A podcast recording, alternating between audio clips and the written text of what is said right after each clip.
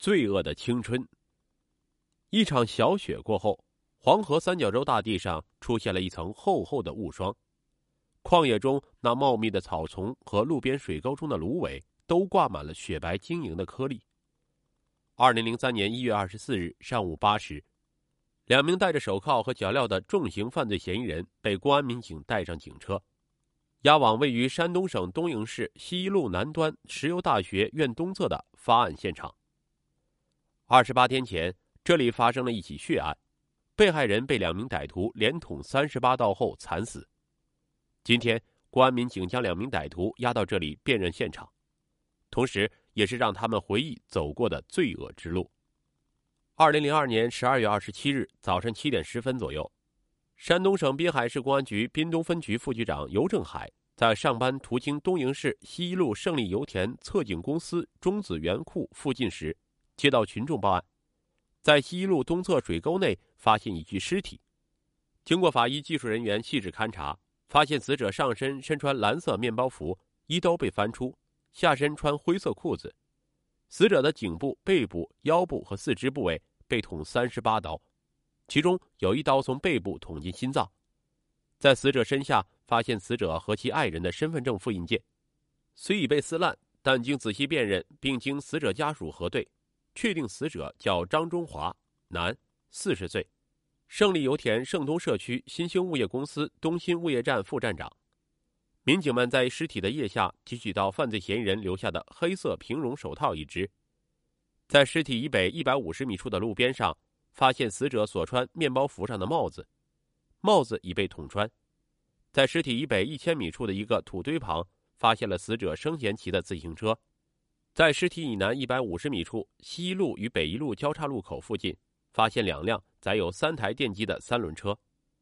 三轮车上还有管线钳、扳手、白色包装袋子、衣服、被子等物，并有血迹。一个由局长金云红、副局长陈军和滨东分局局长张清林、副局长孙红光等两级公安机关领导挂帅的四十余人的专案组立即成立，并迅速开展工作。当天晚上，专案组召开了第一次案情分析会。会上，根据尸体检验、现场勘查和现场访问的综合情况分析判断，这是一起抢劫杀人案。死者是被两种锐器捅伤后，因失血过多休克死亡。作案者应为两人，年龄在二十岁左右，有劣迹或被司法机关打击处理过，很可能有连续作案的经历。根据当天秘密侦查获取的线索，作案者的居住地不会太远，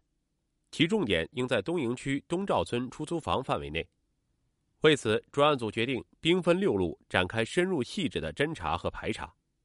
由于现场没有提供出有价值的线索。加上这类拦路抢劫犯罪嫌疑人往往流动性很大，使得排查工作十分艰难。原来分析有希望突破的，在现场附近发现的拉电机的三轮车，经查证与案件无任何关系，这条线索彻底中断。专案组认为，既然判断犯罪嫌疑人很可能有连续作案的历史，那么在正面突破难以奏效的情况下，可以采取迂回战术，即通过串案侦查的方法。从作案手段类似的案件中寻找线索，民警们走访了附近的东营市公安局东营分局和滨海公安局的基地滨南、滨北等四个分局，调查访问出租房户和暂住户五百余户，群众三千余人，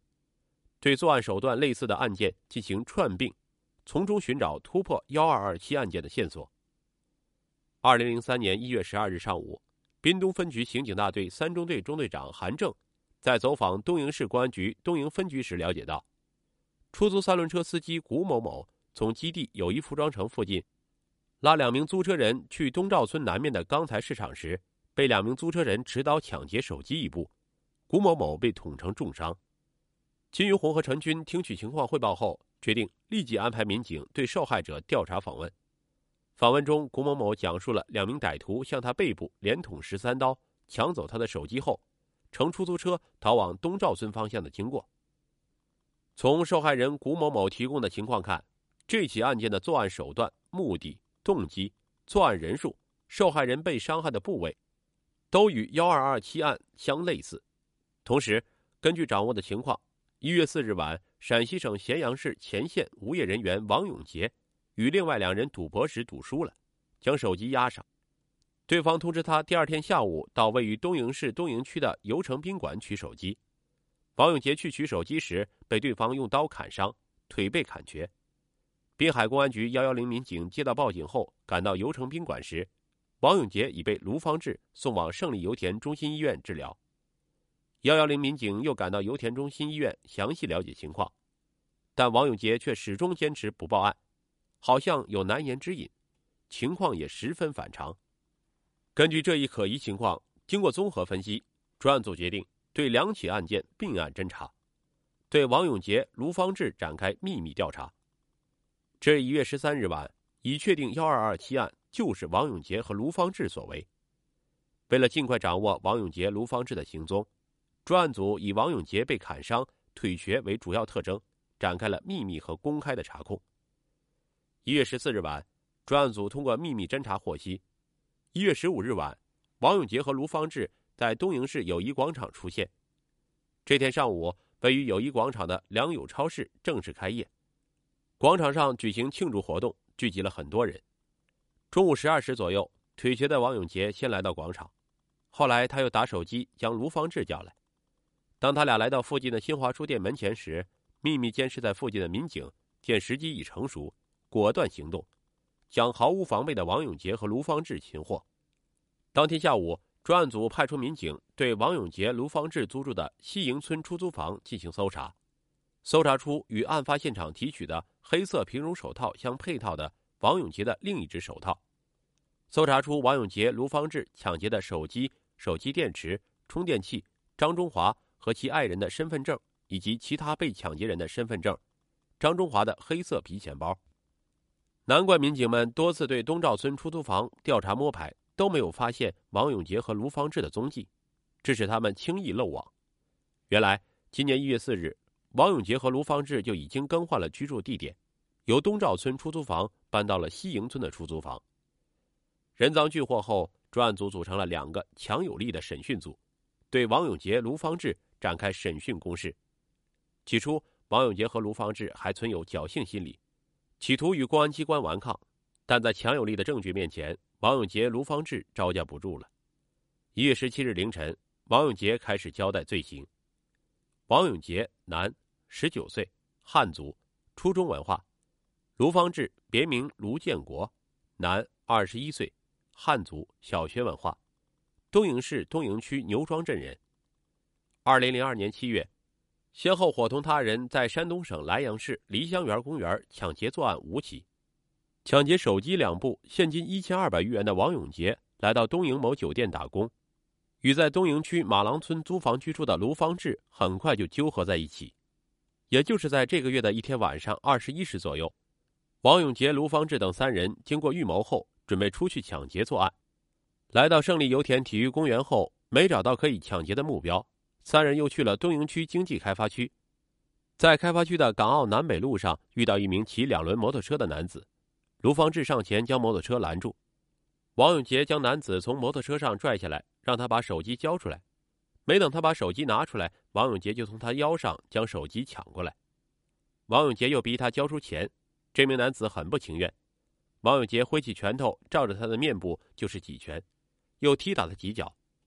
在王永杰的淫威下，这名男子将兜里的三十余元钱都交了出来，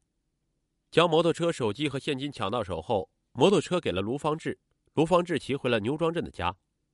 一个星期后，王永杰和卢方志去东营友谊市场将手机卖了二百四十元，两人进行了分赃。这次没带任何作案工具就顺利得手，极大的刺激了王永杰和卢方志的作案心理。他们不仅很快就准备了弹簧刀、尖刀、砍刀。钢管等作案工具，而且还隔三差五的出去抢。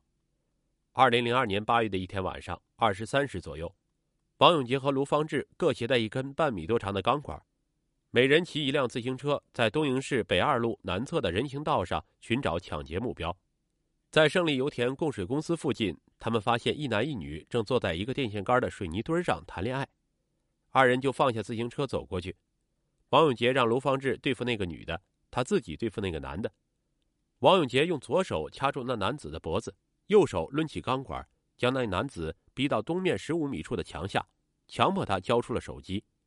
卢方志左手抱着那个女的，右手抡起钢管，也将那个女的拖到东面十五米处的墙下，逼迫她交出了随身携带的五六十块钱。王永杰、卢方志抢劫作案已经到了疯狂的程度，见到适合抢劫的对象，他们绝不放过。据卢方志的交代，每次抢劫前，王永杰大都用刀子或钢管将受害人捅伤或打伤后，对受害人造成生命威胁后，再实施抢劫。